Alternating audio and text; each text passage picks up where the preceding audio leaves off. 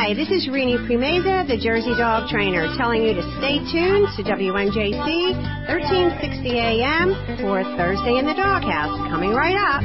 Mama was a mutt, Daddy was one too. Me, I'm a little bit of everything, everything that I use. One day I'm walking down my block. Good morning, everyone. Welcome to Thursday in the Doghouse. I'm your host, Renee Premaza, the Jersey Dog Trainer. Thursday in the Doghouse is the only radio talk show in South Jersey that focuses on the subject of dogs. We're here every Thursday morning from 10 to 10:30 right here on WNJC 1360 AM. My program is devoted to educating you, the dog owning community, so that you can gain a better understanding of why dogs do the things they do. My goal is to help pet parents build a relationship with their dogs based on trust, not intimidation and punishment. If you haven't been able to listen to my show on a regular basis, you can always hear it by going to my website, www.jerseydogtrainer.com. Click on the page marked Renee's Radio Show. You'll see podcasts listing each week's topic of discussion so you can choose whichever show you want to hear at any time. My guest today is Kelly Shwiner. Kelly is a former resident of New Jersey and is now a professional dog trainer practicing in West Palm Beach, Florida. Kelly works as a full-time trainer for the Peggy Adams Animal Rescue League in West Palm Beach, and she trains both the staff and volunteers who work there. Kelly spends a lot of her time teaching people what to look for when choosing a dog to adopt for their families. She explains how dogs perceive the interactions and actions of children from their own perspective.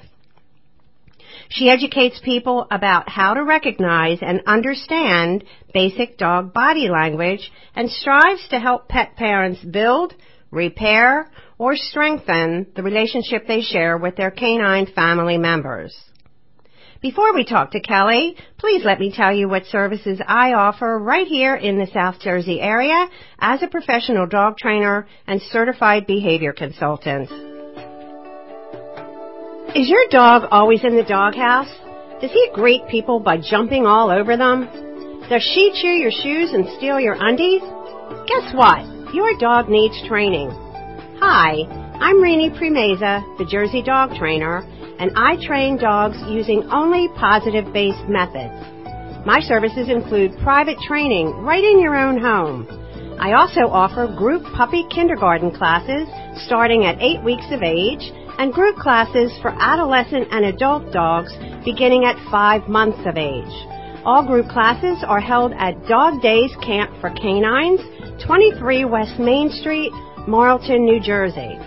For more information, please contact me at 609-280-9338 or on the web at www.jerseydogtrainer.com. Again, that's 609 280-9338 or on the web at www.jerseydogtrainer.com. Good morning, Kelly. Good morning. How are you? Thanks so much for taking your t- uh, time out with us today. Oh, no problem. I really am. I'm enjoying this. I'm looking forward to this. Good. Um, I was very impressed to learn that the Peggy Adams Animal Rescue League has a full-time trainer on the premises. I don't hear that very often about shelters. Yes, um, it is actually a becoming a very popular uh, concept recently, um, especially here in South Florida. Uh, I believe, if uh, I am correct, that Peggy Adams is the second uh, shelter running in Palm Beach County with a full-time trainer hired. I see. That's great. So, um, so for the benefit of the people that are listening to our program today, can you tell us when dogs come into any shelter, do you recommend that they go through a temperament test before they're made available for adoption? Absolutely. Uh, what we do, especially at our shelter, is we give them a few days to relax and get acclimated to the facility because it's really hard to assess a personality when the dog has either just come off the street as a stray, maybe lost its home, uh, a lot of confusion and stress. So we try to give at least a few days, sometimes up to a week, depending on the dog and how they're adjusting, until we do an evaluation. I see. And we really recommend that for every dog in a shelter. Right. Um, are they difficult for the dog to to? Um, is it difficult for the dog to undergo those those tests? Absolutely. Um, they can be stressful uh, and confusing for some of the dogs. We try to make it as um, uh, a positive experience as possible. Mm-hmm. But what we're really looking for is mostly how the dog is reacting to certain stimuli to see how it recovers from certain kind of stresses. For instance, uh, we throw a food bowl down, an empty food bowl down in the room just to make a loud clanging noise, almost like what would happen in real life at a home if someone would drop a pot or a pan on the floor when they were cooking. Right. To see how the dog reacted to sound. Obviously, some dogs, I actually choose not to do that if they're really, really stressed. Mhm. You only do that type of test if they're okay. Okay. And you test them uh, with food in the bowl to see if they're protective about you know about food or bones. Yes, we do actually three different types of uh, guarding tests, um, which would be the food bowl test, where we use high value wet dog food. Uh, we also do a chewy test, like a chew bone, either a rawhide or a pig ear or Mhm. something like that. Right. And then we do a toy test to see if the dog has any kind of interest or p- over possession of a toy. Because some dogs could be very possessive over a bone and not food, Right. or a toy and, and nothing else.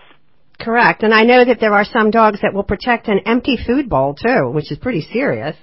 It it is. Uh, thank goodness that doesn't happen very often. Right. I don't see it too often but we do but- on occasion get a, a few dogs that are that extreme. Yeah. But it is rare. So, so in your mind, how accurate are those tests in predicting what problems might lie ahead for potential adopters? Um, they unfortunately any kind of evaluation in a shelter environment, or really any type of rescue or uh, facility or environment, it is really not 100% accurate. We're looking at a snapshot in time, how the dog feels about certain things that are happening at that moment in time Mhm. in that room, in that environment. Um, but it really can give us at least what we do is what we take the data that we're looking at and we try to create a personality uh, profile from what we're seeing, knowing that very well the dog could act very differently once it's relaxed in the home environment. But if we see some very extreme behaviors that might pose a potential threat to someone, obviously we do take that into much you know consideration, and, Right. and that that then tends to go in a different direction. Kelly, I have, I, I do have one additional question about that. Suppose you have a dog there that's, uh, been there for, let's say, over a month. Sometimes I know that dogs can be in there for more than two months. If somebody is interested in a dog that's been there for a while, do you then retest the dog? Yes, we actually uh, sometimes, as you know, in sheltering and working with animals, it can get very, very hectic, and we don't always get to our uh, reevaluations. But we do actually try to make it as, uh, a habit of once an animal is there for a certain amount of time. Uh, we it, when we do have times when we're not evaluating the newcomers, Mhm. uh, we try to fit in a couple of long termers into the slots of evaluation. Good. Uh, we actually have some dogs that uh, I think some of the longer term or the average length of long term stay at our shelter Mhm. is about a year. Some Wow. of them. Wow. So we do, try, yeah, we do try to reevaluate at least a couple times during that time period. Okay, good. Um, so, all right. So you're you spend a great deal of time, I think, giving advice to potential adopters on what to look for to make sure they're making the right decision. What advice can you offer our listeners who want to now go out and adopt a dog for their family um, with small children? What what type of dog would you tell them to look for? Well, I think the uh, there's a few things to consider. Um, obviously, the family should get to know and, and discuss amongst themselves what are their own personal expectations. What is their lifestyle like? Are they very active? What time do they have to put into training? Um, and after they kind of come to a family discussion about which direction of type of uh, activity level um, and time that they're going to put into a new pet, Another thing to consider would be the age of the children. Uh, children five to six uh, years of age and younger, it's very hard for them to understand dealing gently with a dog is very hard to get that concept across to them. So sometimes uh, myself and several other adoption counselors at the shelter do recommend, if it, whenever possible, to try to wait till the child is at least five or six years of age and up. Mm-hmm. Um, but there are some wonderful dogs that really just enjoy being with children. I usually say to look for a dog that is um, at least three years of age. Um, w- when dogs are going through the adolescent and growing stages, there's, they're going through a lot of changes, just like a human teenager. That's right. And dogs become mentally and physically mature at about three years of age. So you Mm-hmm. kind of pretty much what you see is mostly what you get. Mhm. Um, also, they tend to be a little bit more relaxed and uh, a little calmer because they're an adult, Right. which is a much better fit for a home with children. Mhm. Um, and what I also really like to stress people when they're looking for a dog is look for a dog that's not just tolerating the interaction between the children um, and the dog. Rather, the dog shouldn't just tolerate the handling of the child. It, the dog should look as though they're gravitating and enjoying every moment with them. Because tolerating certain things, when children only go so far with a dog. Right. So when a dog is in a shelter, how can we make sure that the dog is going to be good with small children? We we certainly don't have that availability to bring small children into a shelter to test them out with that. So how would you judge that? Absolutely. I guess it's good to know that yes, we at our shelter do not use small children for our testing experience. but uh, no, it is very difficult. It's actually um, something that we ev- never at a shelter we cannot predict behavior of any animal Mhm. um, at any time. Uh, we're making our closest educated guesses of the, per- the personalities of the dogs.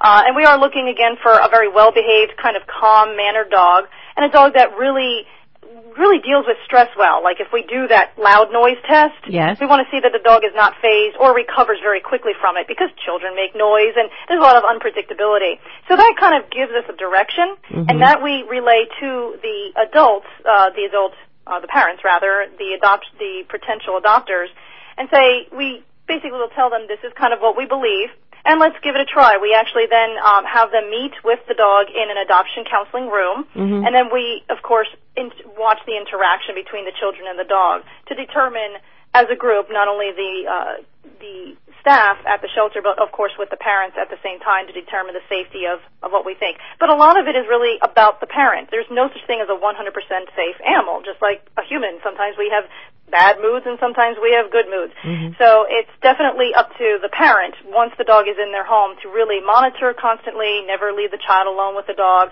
um, and help the shelter dog, of course, at the same time, get used to the new environment and the new schedule of that home. Now, how how accurate is the behavior of the people and the children? How accurate can you uh, assess their behavior when they're in the counseling room? That they're going to um, do what you're advising them to do once they're home. Everybody's all excited. Everybody wants, you know, they're going to fall in love with the dog, and everybody's just going to be so, you know, excited about the dog. Obviously, we can't guarantee that that they're going to listen to you, but can you get a fair, can you get a fair feeling um, from what you're observing in that room?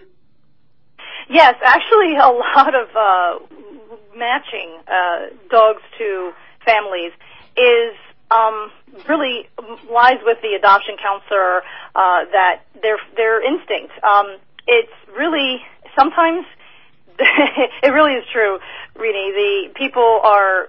It's almost like they you, you think they're listening, but they have this kind of glazed look of excitement Correct. over their face Right.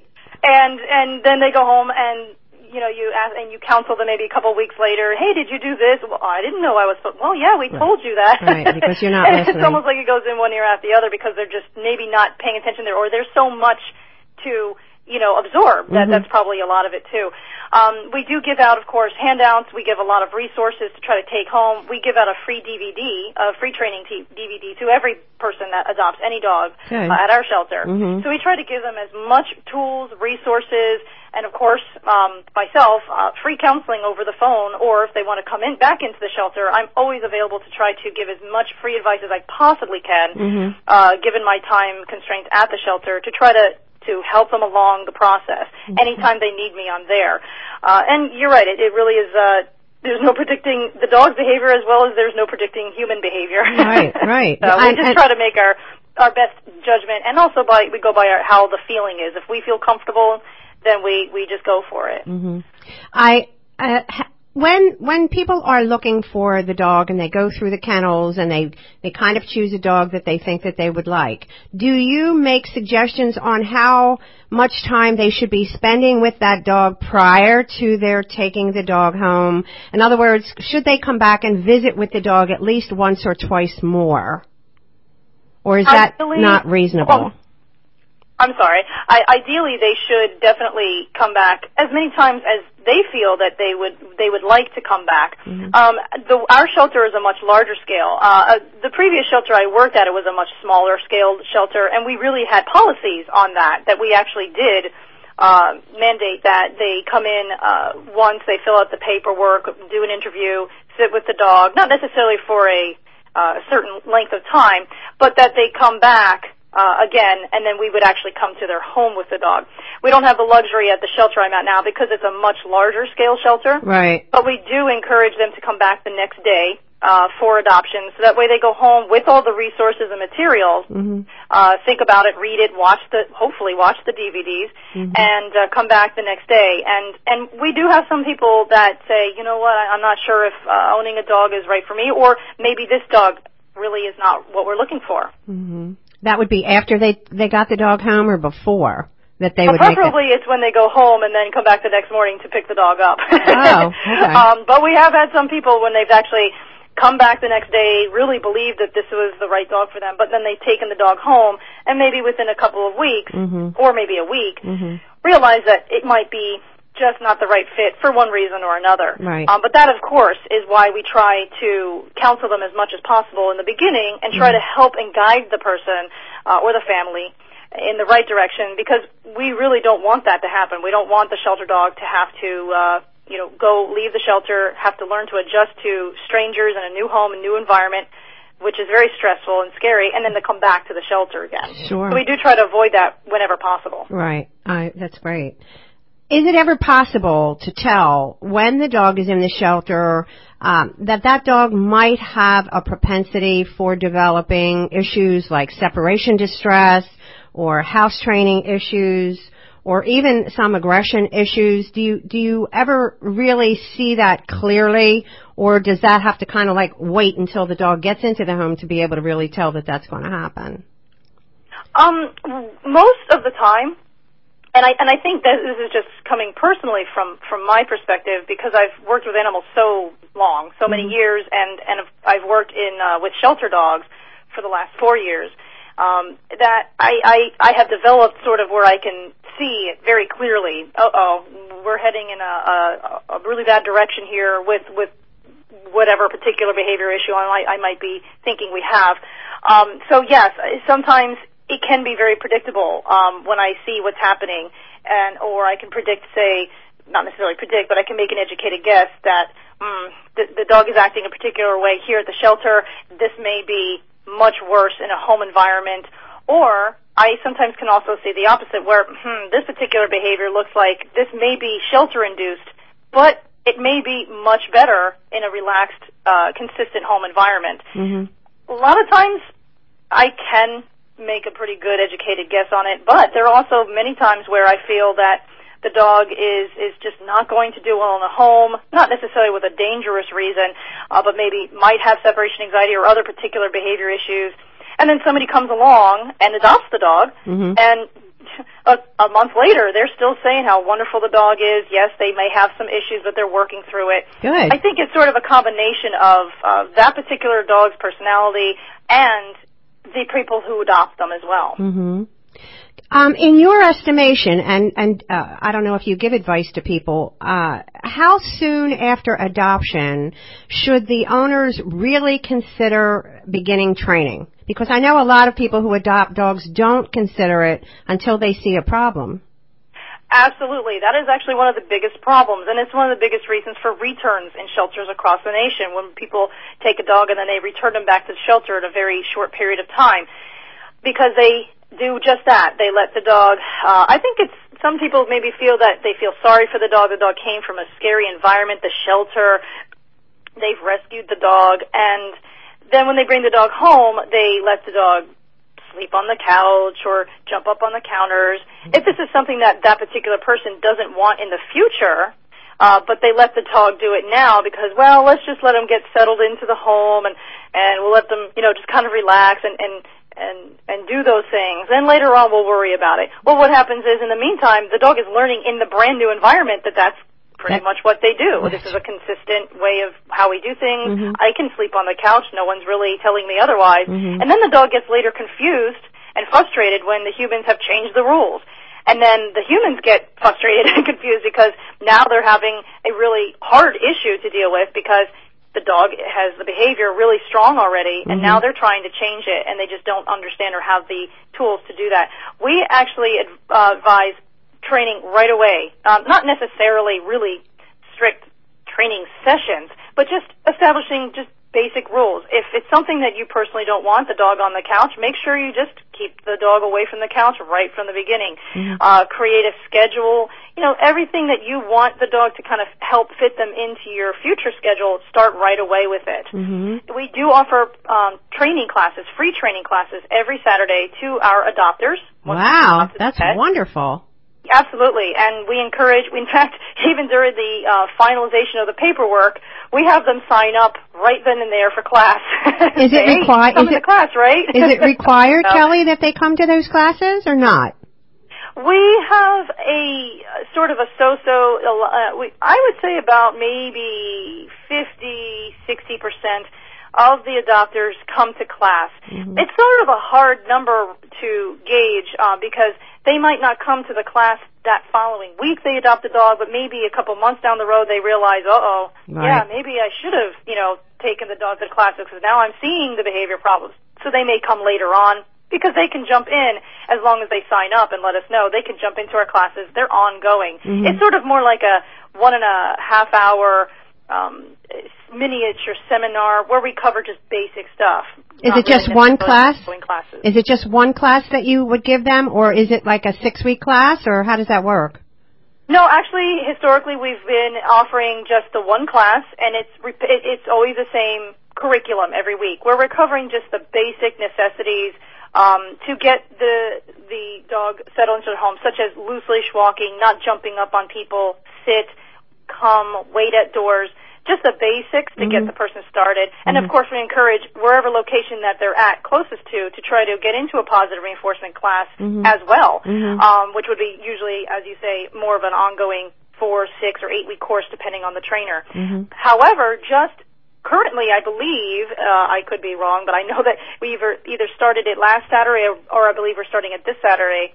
We have just added a new program where we are doing a, I believe, a four week course that is Wonderful. more ongoing. It Good. is a paid course, but it's low cost because we're a humane society. Sure. So even though it's a an ongoing course and it's it, the public has to pay, hmm it's very very low cost as well. But we still are keeping the free one and a half hour classes as well. That's terrific. It sounds like your program is wonderful. I wish you would move back to New Jersey. um, hey, if it just gets a little warmer up there, I might just do it. um, you mentioned also uh, in in some material that I was uh, reading about you that you do uh, try to teach people about some basic dog body language. Can you give us a little information about what that entails? What are you primarily looking for to teach the people as to what to watch for? okay. Um. Uh. Are you talking about when I'm teaching the volunteers or the public seminars? The public, when you're talking to the adopters or Oh, public seminars. Um, basically, we teach just some very basic safety stuff. Um, the uh, we have so many adoptions ongoing. Um, we have, I believe, about five or six adoption counselors uh, that are staffed. And they, uh, I train them to talk about just some basic safety, like not reaching over a dog's head, scratching under, letting the dog come to them, and of course some basic stress signals from the dog. Uh, I always like to the the few times that I um, am called up to counsel or help counsel a potential adopter on a particular dog. Uh, that's also one of the things that I point out. Um, when the dog is in the room with us, for instance, uh, I might say the dog's tail is tucked, or the dog is lip, licking his lips, um, his ears are down, uh, or he's yawning, and I'll point out point these things out as I'm seeing them to the potential adopters. And saying, hey, you know what, this just means the dog is stressed. It may be good stress or it may be bad stress. This is a very stressful environment. Mm-hmm. Um, but at least they're learning how to read that, so that way, if they do adopt the dog, they have a little bit of a clue of how to um, make them fit better into their home or at least adjust better into their home. In other words, don't take the new brand new shelter dog to uh the local parade the week after you adopt them. Really? With the clowns and the mm-hmm. marching band going by. That might be a little bit too much for that particular shelter dog. Mm-hmm. But if they eventually want to do something like that and take them their new dog out to events, if they start to learn to read the signs of stress and body mm-hmm. language, they can say, "Oh, you know what? Maybe this is too much for this dog," and then they can remove the dog from that environment. To me, I think bo- teaching people about dog body language is crucial um, to keeping everybody safe, to keeping everybody happy, and and de-stressing, um, especially when there are small kids in the house who love to go and kiss and hug the dogs.